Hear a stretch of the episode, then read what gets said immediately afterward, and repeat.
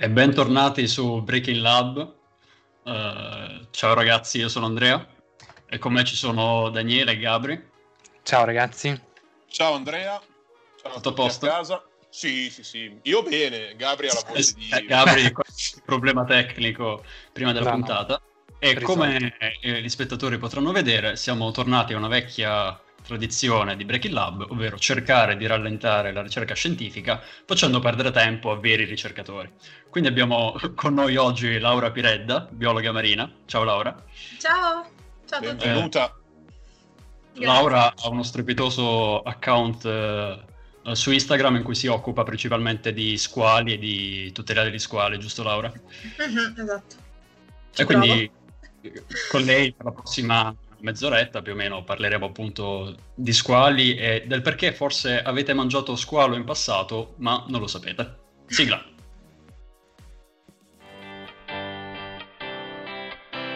Get ready for some science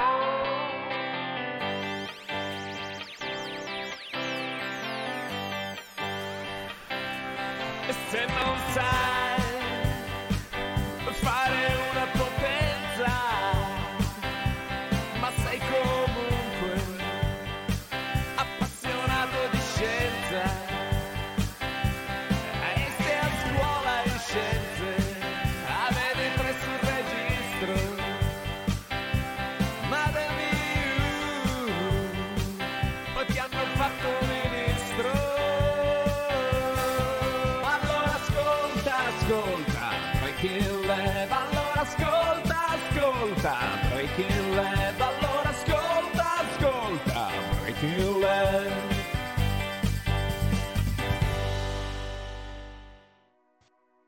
E siamo tornati qui a Breaking Lab, qui con Laura Piredda, biologa marina. Vi invito a seguirla su Instagram, abbiamo messo in chat il link al suo account. Ciao a tutti quelli che ci seguono su Twitch e che eventualmente ci stanno ascoltando in podcast o in video. Allora Laura, cosa fai nella vita? Di cosa ti occupi?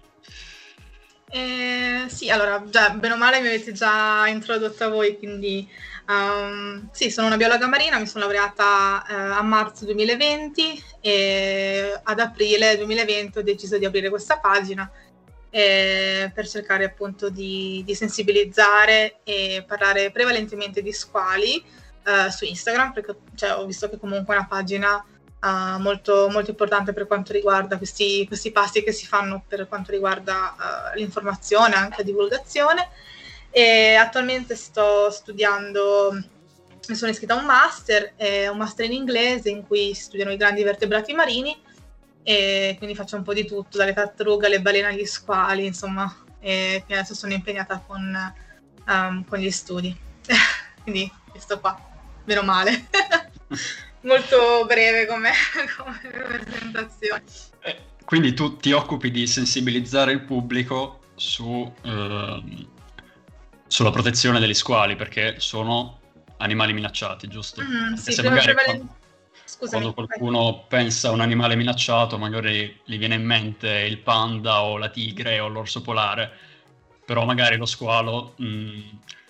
non tutti lo danno come pensano a lui come un animale minacciato e molti in realtà non nutrono molta simpatia verso gli squali. Quindi secondo te perché, se effettivamente c'è un po' di antipatia verso questi animali, e sono effettivamente minacciati? Ok, sì, come ben sapete gli squali non sono mai stati visti come degli animali belli, simpatici, coccolosi, come magari delfini, tartarughe, senza... nulla togliere ai delfini e alle tartarughe, ovviamente, è più un modo di comunicare gli animali da parte dei media e soprattutto grazie al film Jaws che ha scatenato l'inferno nelle emozioni delle persone e quindi Steven Spielberg ha fatto proprio un ottimo lavoro e soprattutto quando iniziano a mettere questi film a inizio estate, insomma, tipo ieri sera su Netflix ho già visto la pubblicità del film, ad esempio, quindi stanno già iniziando a spammarlo in giro e quindi per colpa di questo del film, ma anche di un susseguirsi di documentari poco scientifici e altri film sugli squali che non hanno niente di scientifico. Insomma, le persone hanno iniziato a avere molto timore di questi animali, più che altro perché magari vengono tutti categorizzati come lo squalo bianco, punto, mentre noi sappiamo che alla fine di squali ci sono circa 500 specie, ma anche di più, comunque se ne possono scoprire praticamente ogni giorno. E quindi questo è il fatto. Gli squali non sono mai stati visti bene, però negli ultimi anni, insomma, è aumentata, no, la sensibilizzazione e anche la comunicazione per quanto riguarda la conservazione di questi animali, e quindi stanno comunque facendo vari passi. Ci sono comunque varie organizzazioni, le università, le istituzioni comunque cercano di sensibilizzare, e anche appunto vari tipi di lavori anche con i pescatori, insomma, per quanto riguarda l'attività di pesca, e appunto, come dicevo prima, magari l'università. Quindi pian piano si sta lavorando sul sensibilizzare, e poi anche appunto con Instagram stiamo, io sono anche a tantissime altre pagine che comunque si occupano di biologia marina e anche appunto di sensibilizzare su questi bellissimi animali che, come dicevo, non c'è solo lo squalo bianco, ci sono tantissimi altri squali che sono timidi e non farebbero del male a una mosca. Sì, diciamo, c'è anche quella tendenza dei giornali a chiamare squalo bianco qualsiasi squalo, mettere foto di squali bianchi. Sì. In realtà con tantissimi animali, pure con le balene, arriva la balena grigia, foto di megattera, ok? Sì. Disagio, l'ho vista quella per Willy, no? Per, come si chiama? La balena, l'ultima, sì, balena grigia. Sì, la balena grigia. Balenottera. La megattera, cioè, metto un difetto. Sì, che è un altro animale. Sì, ma che poi, cioè, ci basta veramente poco per controllare, non devi essere per forza un biologo marino o un biologo o uno scienziato, cioè, informi un attimo, nel senso... Sì, che poi dai documenti... Ah, scusa, prego. No, vai.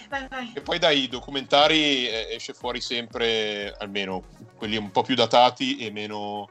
che strizzano meno l'occhio alla scienza, ma più al sensazionalismo. Sembra che lo squalo sia stato costruito ad hoc per cacciare l'uomo o per cacciare il surfista. In realtà è tutt'altro che questo, esatto. Ecco. Tra l'altro ieri... Scusami, vai. Vai, no, prego. Tipo, ieri ho visto per caso un'intervista di Ellen, non avete presente Ellen, quella americana che fa l'intervista alle persone, Ellen, non so. Vabbè, ha fatto un'intervista a una biologa marina che si occupava di balene, megattere in generale, cetacei, e a un certo punto questa biologa stava raccontando di come una balena l'avesse salvata dall'attacco di uno squalo tigre, e a un certo punto poi passano la parola ad Ellen che dice sì, perché lo squalo tigre è uno dei mangiauomini peggiori, che una roba del genere, che troviamo nel mare, cose così, e io tipo sono esplosa. Ho iniziato a taggare Ellen ovunque, ma non mi cagherà mai ovviamente, perché Ellen, cioè, nel senso, vabbè, capito, in America, negli Stati Uniti chissà dove a fare cose, però io ci ho provato a parlare male delle squadre. Generalmente ci segui, quindi sicuramente... sì, magari con i nostri potenti mezzi riuscirà a ricevere, esatto, il tuo messaggio. Senti, ma invece a livello di ecosistema, cioè, perché purtroppo mi è capitato spesso di leggere su Instagram ma chi se ne frega degli squali, ammazziamoli tutti. che veramente fa venire i brividi. A livello di ecosistema, perché dovremmo salvare gli squali? Qual è il loro ruolo all'interno dell'ambiente marino? Sì, loro, gli squali esistono da più di 400 milioni di anni, hanno superato, mi pare, 5 estinzioni di massa e sono arrivati fino ad oggi, ma noi pian piano riusciamo a farli fuori tutti. Scusatemi il termine molto terra-terra, ma è così, nel senso che... hanno varie minacce, insomma, e non è ovviamente sempre facile studiarli, quantificarli, però comunque pian piano stiamo riuscendo ad avere sempre più informazioni, anche grazie ad esempio alla IUCN, che riesce a farci sapere insomma tutti i vari stati, no? Per le varie specie in generale, non solo squali, animali, vegetali. E niente, quindi perché sono importanti? Insomma, gli squali fanno parte della categoria delle specie K. Specie K si intende tutte quelle specie che ad esempio raggiungono la maturità sessuale molto tardi, hanno un lungo periodo di gestazione e tendenzialmente producono anche un numero molto basso, insomma in media, di prole. Ad esempio c'è lo spinarolo, che è anche uno squalo comune mediterraneo che viene anche consumato, che raggiunge, mi pare, ha un periodo di gestazione che va dai 18 a 24 mesi, cioè vediamo più degli esseri umani, e produce, non so, una ventina di piccoli, una roba del genere. Quindi possiamo capire che queste loro caratteristiche biologiche, insomma, non aiutano, diciamo, ad aumentare la loro presenza in mare, generalmente perché appunto vengono pescati e noi non gli diamo la possibilità di raggiungere la maturità sessuale, e non gli diamo neanche la possibilità di almeno riprodursi una volta nella loro vita. Questo anche per altri squali, magari, che dopo ne parliamo, per quanto riguarda la pesca e il consumo. Sono importanti perché per quanto riguarda l'ecosistema marino, uno dei motivi principali è che regolano la catena trofica marina, e molti squali appunto sono predatori apicali, altri sono mesopredatori, e comunque la loro presenza in mare è importante per avere un equilibrio nel mantenere la biodiversità sana, e quindi in salute, e che sta tutto in equilibrio, diciamo, no? Quindi sì, se togli poi i predatori apicali si scombussolano tutta la catena trofica. Inoltre molti squali sono anche spazzini del mare, no? Vengono chiamati così perché tendono a cibarsi sia di animali malati, ma anche carcasse e animali morti, quindi aiutano proprio cioè sono proprio perfetti per riuscire a mantenere l'oceano sano. E purtroppo, appunto, se noi uniamo, no, questa loro caratteristica di essere appunto specie K, tutte le minacce che sono causate dall'uomo, diciamo che non aiutiamo minimamente alla loro protezione, perché anche la perdita di una sola specie, ad esempio di squalo bianco, un individuo è tanto, cioè la perdita di un organismo così importante, così grande per la catena trofica, e di conseguenza anche per noi, è grave, insomma, e quindi sì. Guardiamo un po' dalla chat i nostri amici che dicono, soprattutto Elvio, che lo salutiamo, dice: sembra simile a quanto succede con i serpenti a livello di percezione di massa e di giornalismo fatto con i piedi. Sì. Mm-hmm. E incalza anche Alfio con: io infatti ho una paura da matta dei serpenti, anche dei ragna e anche dei koala. Vabbè, questo è una solita stupidaggine. Vabbè. Poi c'è Chiara di Nerd with Benefits che ci dice: beh, in effetti c'è talmente tanto terrorismo sugli squali che c'è gente che teme di trovarne a riccione. Ebbene sì, ma penso che cioè può capitare di trovare degli squali, cioè in Adriatico ci sono. Sì, no, però penso la gente ha paura di trovarseli a riva, come nel film dello squalo. Beh, in realtà non è difficile, ogni tanto può capitare di trovare delle verdesche che si avvicinano a costa. Qualche anno fa c'era stato uno squalo al largo di Fano, uno squalo bianco al largo di Fano, quindi ogni tanto fanno un salto anche loro. Bene, bene. I trigoni adesso viola vengono a partorire a riva, quindi ci sono anche vari trigoni, insomma. Niente. Ma magari io vorrei vedere di brutto uno squalo. Altro, Elvio vuole vedere uno squalo. Anche io vorrei vederlo. Vivo? Penso di sì. Penso lui non abbia paura di niente. Anzi, no, Elvio non ha paura di niente. Solo mica come Alfio. No, questa è cattiva. Ma invece proseguiamo con la prossima domanda, Andrea, che dici? Sì. Vado io? Prima ci hai parlato di squali che vengono consumati, quindi in Italia si mangia carne di squalo, e con quali nomi vengono identificati? Sì, allora gli squali sì, vengono consumati a livello globale e anche noi italiani comunque lo consumiamo. Noi tendiamo, siamo tra i primi consumatori comunque a livello europeo e tendiamo anche a proprio a importarli da fuori. Di solito una delle ragioni è che magari da un punto di vista economico ci sono alcune specie che costano meno e quindi per le famiglie anche proprio economicamente non costa tanto, quindi insomma questa magari può essere una delle ragioni. Poi ovviamente la fonte proteica, insomma, che per chi consuma pesce, insomma lo squalo, cioè lo squalo, per chi non lo sa, cioè un pesce è un pesce, no? Cioè nel senso squalo, persico, tonno, è la stessa cosa. E purtroppo non è così. E, al supermercato dipende anche insomma dalle varie zone in cui ci troviamo, ad esempio in Italia, però comunque tendiamo principalmente magari a importare lo squalo macco dalle pinne corte, che il nome scientifico è Isurus oxyrinchus.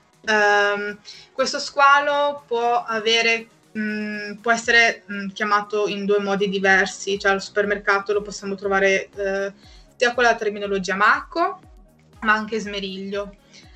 L'unico problema è che smeriglio da un punto di vista scientifico, fra virgolette, è il nome comune dell'Amnanasus, un'altra specie ancora.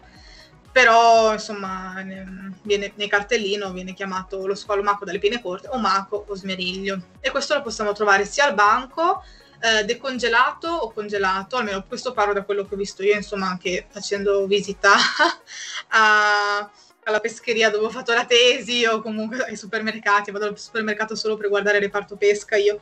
E poi possiamo trovare anche lo squalo macco in Francia, ad esempio, al reparto come si chiama? I sorgelati, ad esempio. Lo possiamo trovare anche in buste per fare la zuppa di pesce, quindi con altri organismi dentro, tutto in un'unica confezione, tagliato a pezzettini.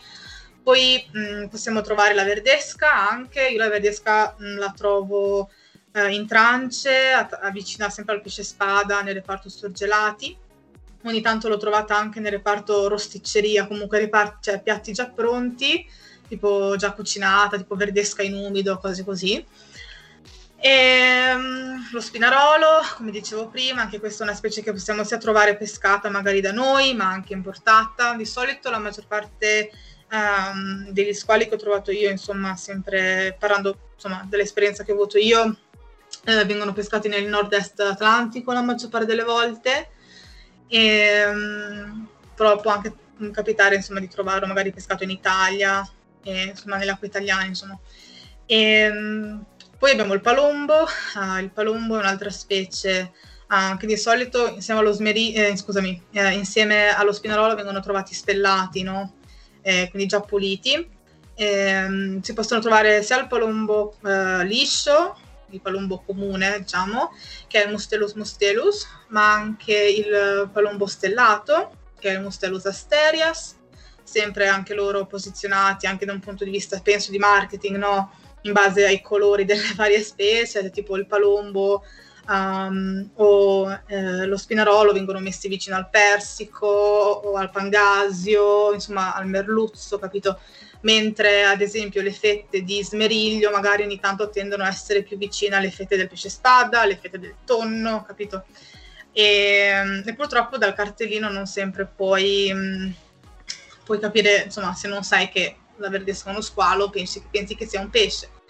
Poi vabbè, ci sono anche in altre zone d'Italia, penso che venga più consumato ad esempio il gattuccio, no? Scyliorhinus canicula oppure Scyliorhinus stellaris, che anche quelli, insomma, vengono catturati. Sì, diciamo il problema è, scusami Laura, però anche per esperienza personale, un po' parlando con alcuni miei amici, quando dico l'Italia è tra i principali consumatori di carne di squalo, tutti pensano perché ci sono ristoranti etnici, tipo no, in realtà poi vai al supermercato, vai in pescheria. Qual è il problema, se vogliamo chiamarlo così? Che appunto non te lo vendono come carne di squalo, non troverai mai il cartellino squalo, perché magari mette anche un po' di fa un po' impressione alle persone, proprio per questa cattiva reputazione dell'animale. Troverai sempre palombo, verdesca, smeriglio, e infatti quando questi miei amici faccio questi nomi fanno «Ah sì, ma io lo mangio!» E allora è mangiato uno squalo e non lo sai. Anche perché spesso in pescheria ti vendono appunto i tranci, quindi senza la testa, senza la pinna dorsale caratteristica degli squali. Come hai detto tu, si tende a mimetizzarli. Mi ricordo che a mia madre una volta vendettero il vitello di mare, dicendo che era come il pesce spada, perché mia madre cercava il pesce spada e non l'aveva trovato. Prenda il vitello di mare, che è la stessa cosa. Per scoprire poi che è lo smeriglio, se non sbaglio. Esatto. Che sì, è la stessa cosa del pesce spada, a parte essere un animale totalmente diverso. Diverso, sì. Appunto, diciamo, ci sono una percentuale di venditori non proprio onesti che magari tendono a nascondere particolarmente la cosa o a venderla come se fosse totalmente altro. Quindi noi non ci rendiamo conto di mangiare così tanti squali, però in realtà lo facciamo. Poi... Senti... Vai, scusa. No, vai tu, Laura. E poi molte volte mi è capitato anche di farmi mandare magari delle foto da dei miei compagni di corso della triennale, che una volta questa mia amica mi ha proprio mandato la foto di della testa di un maco al banco, quindi non sempre vendono magari solo la parte, insomma, della carne e basta, ma ogni tanto si trova proprio anche lo squalo intero, e quindi anche lì non so, magari c'è un pensiero diverso in alcune zone, insomma, in cui viene venduto anche proprio. Quando ero a Ravenna ogni tanto vedevo i palombi interi, perché erano appena stati pescati in Adriatico, e quando facevo la tesi, insomma, c'era proprio il palombo, 2 o 3 palombi, insomma, messi interi, proprio te lo spelavano, cioè spelavano davanti, insomma, se qualcuno lo voleva acquistare. Quindi magari quando è fresco e sei vicino al mare, no? Se è una zona costiera, insomma, magari ti arriva anche direttamente lo squalo intero, e poi ci pensa, insomma, il pescivendolo a pulirti tutto quanto. Invece magari per catene più lunghe, insomma, magari ti arriva direttamente lo squalo pulito, tutto a posto. Sì. Senti, a proposito di supermercato, dalla chat ci chiedono: ci sono alcune specie di squalo per cui sarebbe meglio fermare la pesca e il consumo? Domanda di Ale Carniti. Sì, ci sono tanti squali che purtroppo, secondo lo stato della IUCN, vengono comunque pescati e venduti e poi ovviamente consumati. Ad esempio in Mediterraneo il palombo che vi dicevo prima, che viene anche qua pescato da noi e venduto nei nostri supermercati, quindi proprio Mediterraneo, è in pericolo. E quindi è una specie che si viene consumata, appunto, è tra quelle specie per la quale non c'è neanche una norma legata alla taglia minima di cattura, ad esempio, come si fa con altre specie ittiche, ma per questa no, ad esempio. E quindi si può, cioè, trovare un palombo di varie taglie, insomma, e molte volte magari non sono specie, cioè un individuo, magari 2 individui che sono ancora giovanili, non hanno mai prodotto prole, insomma, ed è una specie in pericolo. Si può pescare ovviamente, però questo era un esempio, no? Cioè, lo squalo maco invece, anche quello viene comunque importato, quindi è una specie comunque anche questa a rischio, quindi però si importa lo stesso. Ok, poi sulle normative magari torniamo alla fine. Intanto sì, mi sono trattenuta. Grazie. Allora, intanto ti chiedo: con quali tecniche di pesca vengono pescati gli squali e se queste possono essere dannose per specie in particolare? Sì, allora, ci sono vari tipi di attrezzi da pesca, insomma, anche utilizzati nelle acque da noi, insomma, in Mediterraneo, o in generale, insomma, anche quando, insomma, compriamo uno squalo che è stato importato dall'Atlantico, si legge molte volte magari reti da traino, reti da posta. Ad esempio ci sono degli squali che tendono a essere, insomma, catturati con lo strascico, quindi questo attrezzo che tende proprio a depauperare il fondale marino, no? Quindi tende a catturare di tutto, o ad esempio la volante, che è sempre una rete da traino, però non è strettamente legata al fondale, quindi sta nella colonna d'acqua. poi non so, i palangari, che sono appunto queste lenze lunghissime con un amo attaccato, con insomma il bait, non mi viene in italiano, l'esca, e anche lì insomma quella è una tecnica di pesca che a catturare come specie target ad esempio il tonni o comunque il pesce spada, ma ovviamente ci finiscono in mezzo anche altre specie. Poi ci sono le reti da posta ad esempio, che sono reti che sono fisse, avete presente le reti da pallavolo?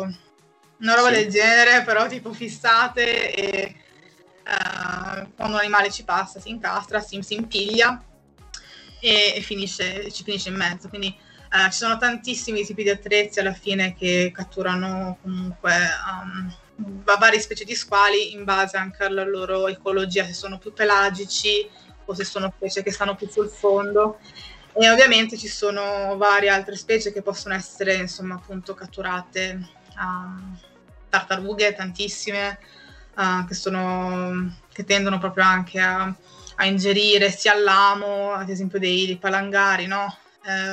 Sia l'amo ma anche proprio il filo di nylon, che può causare molti problemi al tratto digestivo delle tartarughe, è un casino. Sì, non tutti gli attrezzi sono selettivi, insomma non è facile anche da questo punto di vista.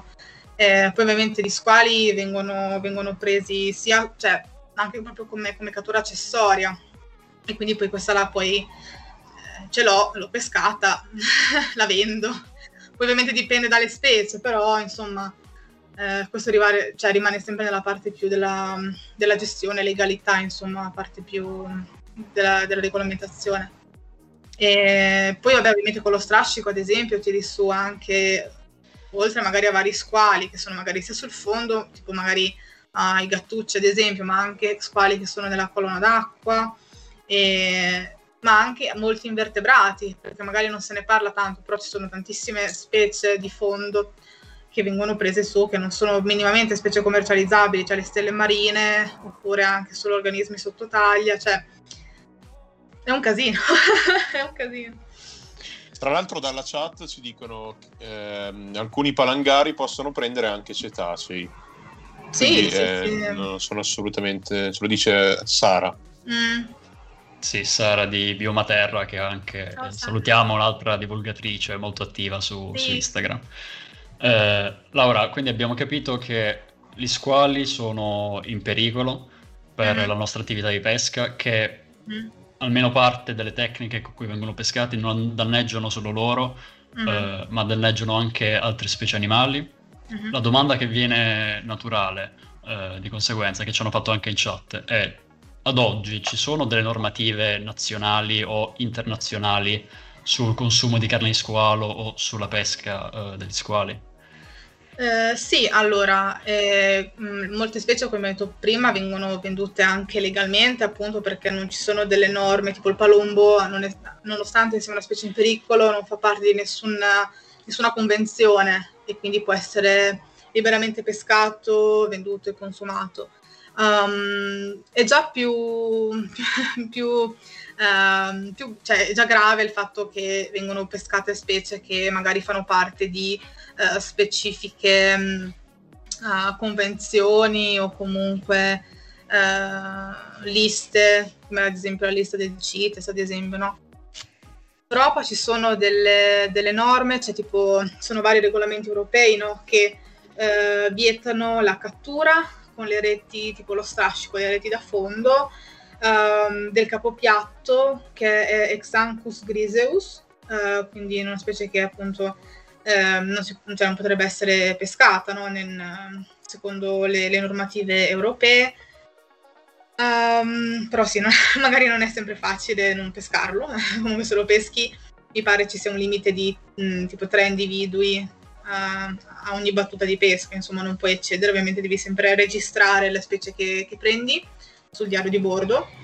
Poi ad esempio c'è il CITES, no, che è la convenzione che riguarda la commercializzazione di animali e anche insomma vegetali e soprattutto animali magari che sono a rischio. Anche qua ci sono varie appendici, in queste appendici vengono scritte e listate le varie specie di squalo, e non solo, in questo caso vabbè, parlo di squali, e, tipo l'appendice 2, tutti gli animali che sono in quella lista possono essere commercializzati, viene migliorata la, come si dice, la trasparenza, la tracciabilità, la documentazione è molto più severo, diciamo. Infatti mi pare 2 o 3 anni fa hanno anche aggiunto lo squalomaco dalle pinne corte, e questo però comunque non ha terminato la cattura e la vendita di questo animale, perché comunque, come ho detto prima, lo troviamo al supermercato. E quindi sì, ad esempio anche il CITES, oppure c'è la Convenzione per le specie migratorie, anche qua ci sono varie norme che riguardano soprattutto quelle specie che non sono stazionarie di una determinata area, ma essendo che in mare non ci sono confini, però ogni stato ha le sue norme. Se insomma questi animali che sono migratori, che magari passano di lì e basta, devono comunque rispettare le norme della zona in cui si trovano, insomma, quindi anche lì c'è tutto un iter. Poi c'è l'ICAT, che tecnicamente si occupa soprattutto della pesca, della tutela del mare, ma anche dei tonni, siccome gli squali sono anche bycatch di attività di pesca, che tendono a pescare come specie target i tonni, si stanno mobilitando a migliorare, insomma, le tecniche di pesca per evitare la cattura anche di squali. Però anche lì ci sono varie specie, e per varie specie c'è il nome dove sono messi, insomma, se sono nel CITES, se sono nell'appendice 1, nell'appendice 2, non so, sì, se è stato chiaro, però comunque c'è tanta roba. Sì, a quanto mi è parso di capire, però la legge da sola non basta, servono dei controlli, poi immagino un'attività come quella marittima spesso possono risultare particolarmente difficili, quindi dei controlli su tutta la filiera che appunto devono essere fatti, forse da questo punto di vista magari appunto con la sensibilizzazione che fai tu e altri si può cercare di puntare a sensibilizzare i pescatori e i consumatori su questi temi per evitare alla fine che, sì, diciamo, tutto quanto sia un po' più concreto. Esatto. Anche l'altra volta, qualche settimana fa, è stato catturato un giovane individuo di squalo bianco femmina che è stato venduto in Grecia, quindi, cioè, per farti capire il fatto che non c'è un minimo di una minima gestione, un controllo, perché se è arrivato alla pescheria così in mezzo alla strada, vuol dire che c'è stata qualche mancanza tra la comunicazione di tutte le persone che lavorano nel settore ittico. Lo squalo bianco non lo puoi pescare, e non lo puoi vendere, e non lo puoi commercializzare. Non puoi farci niente con lo squalo bianco. È successo tutto quanto, no? Esatto, in Grecia, che è qua dietro, capito? Sì. Cioè, molto vicino a noi la Grecia. Poi anche in altre parti del mondo, altri paesi che insomma si trovano nel Mediterraneo, cioè in Tunisia in continuazione ci sono degli squali bianchi che vengono venduti, però lì è facile dire è protetto, non bisogna pescarlo, però i fatti sono diversi, è molto più difficile, sono anche culture diverse e bisogna cercare anche proprio di non minacciare queste persone a non pescare squalo, ma cercare di educarle, ma a prescindere dal luogo in cui sei in generale. Bisogna fare un sacco di sensibilizzazione e spiegare perché gli squali sono importanti, ma non solo, cioè, da un punto di vista della conservazione, anche la loro importanza in mare, ma il fatto che gli squali contengono anche varie sostanze tossiche che vengono accumulate nel loro muscolo, quindi il consumare carne di squalo può portare a gravi problemi, insomma, perché contengono ad esempio arsenico, ma anche il mercurio, quindi soprattutto il monometilmercurio, che molte volte può capitare di, quando fanno i controlli, insomma, di anche eccedere, no, i valori stabiliti. A volte trovo al supermercato, anche insomma su Instagram, seguo varie pagine che fanno questi controlli, i ritiri proprio di squalomaco dal mercato per mercurio. Quindi sì, in generale, possiamo riassumere parafrasando appunto lo squalo del film Alla ricerca di Nemo, gli squali sono amici, non cibo. Esatto. Senti, ma dalla chat ci arriva una domanda interessante a riguardo, cioè cosa diresti a una persona che ha paura degli squali? Io gli direi di provare a fare un'attività sul campo e vederli dal vivo, come animali ovviamente vivi in quel momento, insomma, nel loro ambiente naturale, ma direi anche di fare magari di guardare dei documentari come ad esempio Sharkwater e Sharkwater Extinction di Rob Stewart, che parla appunto del problema del finning, che appunto è un'altra minaccia legata agli squali, e non è sempre facile riuscire a monitorarla perché appunto molte volte è anche illegale, quindi i dati che si hanno sono anche molto fuorvianti, nel senso che non si può sempre sapere con certezza sia le specie che vengono catturate, se non con metodi genetici, però anche questo è un grande pericolo, nel senso è una delle maggiori problematiche che affrontano gli squali. Quindi direi di guardare questi documentari che fanno capire che cosa stanno subendo gli squali nel mondo, se vogliamo fare una cosa drastica, e andare a visitare i vari mercati ittici, ad esempio in Indonesia, dove fanno vedere come ti smacellano uno squalo tigre davanti, perché queste persone che fanno i pescatori lì devono vivere e devono mantenere le proprie famiglie, e quindi devono per forza pescare gli squali, ad esempio. Oppure sì, la cosa più proprio per affrontare la paura del vedere lo squalo è quello di fare un'attività sul campo, andare a vedere gli squali balena in Madagascar o gli squali bianchi in Sudafrica, oppure anche, non lo so, se avete qualche amico che va in barca, non so, fatevi un giro in barca e magari intanto potete avere la fortuna di vedere una verdesca che vi passa accanto, uno smeriglio oppure un maco, che magari, cioè, cosa che ho mio fratello e dico fratello andiamo, perché mio fratello sì, anche lui piace il mare, cose così, quindi questo, cioè. Sì, no, quindi facciamo un elenco, nel senso, tu hai parlato di documentari, tornando nella nostra stanzetta, quello che possiamo fare è informarci in questo modo. Hai dei titoli da darci, così chi ci segue può segnarli?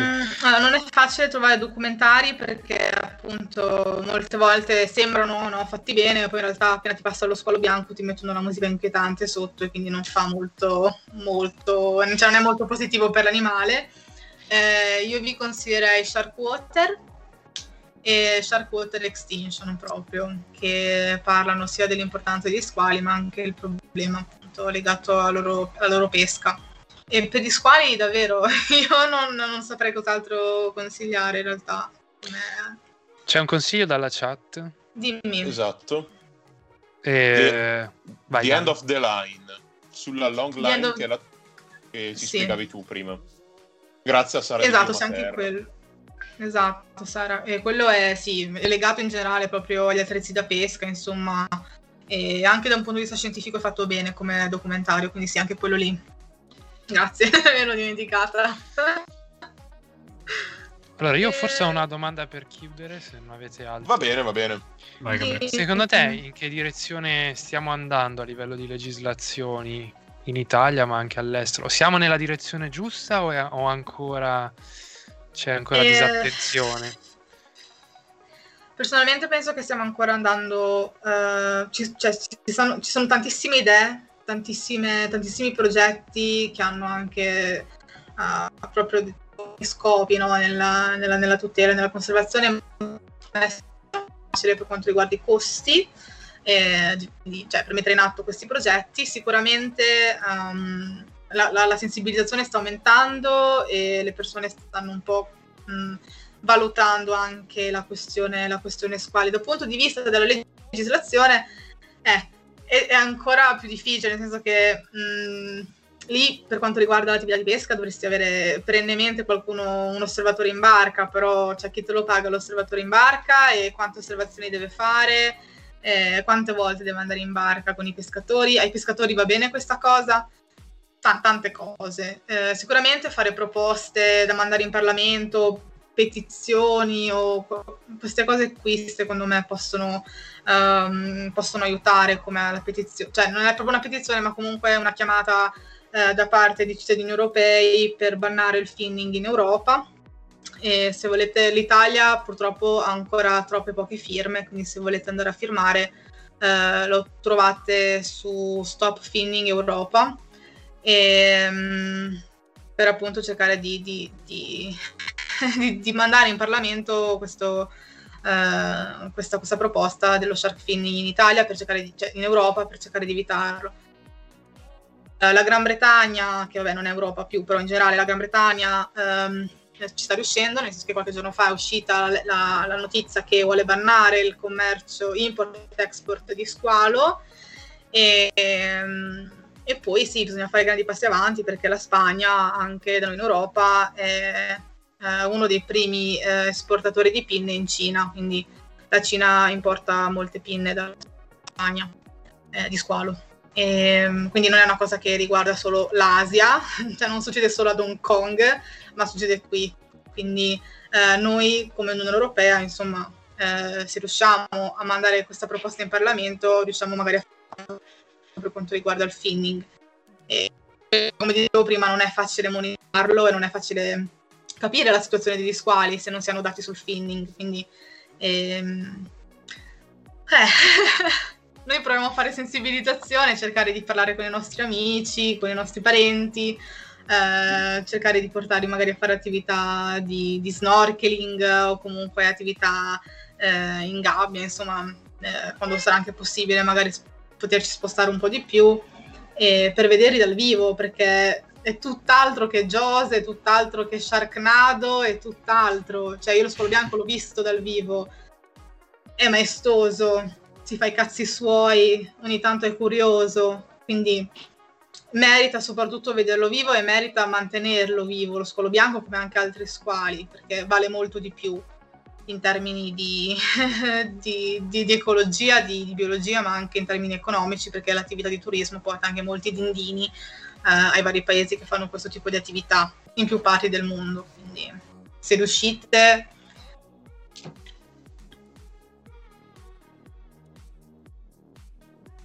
L'abbiamo persa, vero? Oh, no! No, ma c'è. Okay. Ok. Va bene. E quindi in conclusione, non facciamo la solita promessa che facciamo a tutti gli ospiti di invitarli in studio, ma con Laura ci diamo la promessa di andare a vedere uno squalo bianco dal vivo. Noi faremo la live su Twitch e saremo i primi a portare uno squalo bianco in live su Twitch. Ce lo prometti? Ci sta, ci provo. Appena potrò vedere uno squalo bianco vi chiamo e facciamo una diretta. Noi ci siamo. Perfetto. Sì, diciamo la puntata va a concludersi. Ringrazio ancora Laura, perché davvero è stata chiarissima e super interessante. Ha parlato di un tema di cui spesso non si parla molto. Grazie a tutti quelli che ci hanno seguito dal vivo. Se ci seguite da YouTube troverete in descrizione il link alla petizione Stop Finning Europe. Troverete anche ovviamente il link ai nostri canali social e ai canali social di Laura. Consigliate questa diretta agli amici, fate conoscere il problema, state attenti alle etichette quando comprate il pesce. Esatto. Informatevi il più possibile, perché davvero questi sono gli squali sono sicuramente tra la mia top 3 degli animali preferiti, ma sono appunto anche importanti per l'ecosistema. Grazie ancora Laura, grazie ragazzi, grazie a voi, se avete bisogno sono qui per varie domande, curiosità, assolutamente. Ci sentiamo presto. Ciao a tutti. Ciao, grazie. Ciao a tutti, grazie per averci seguito.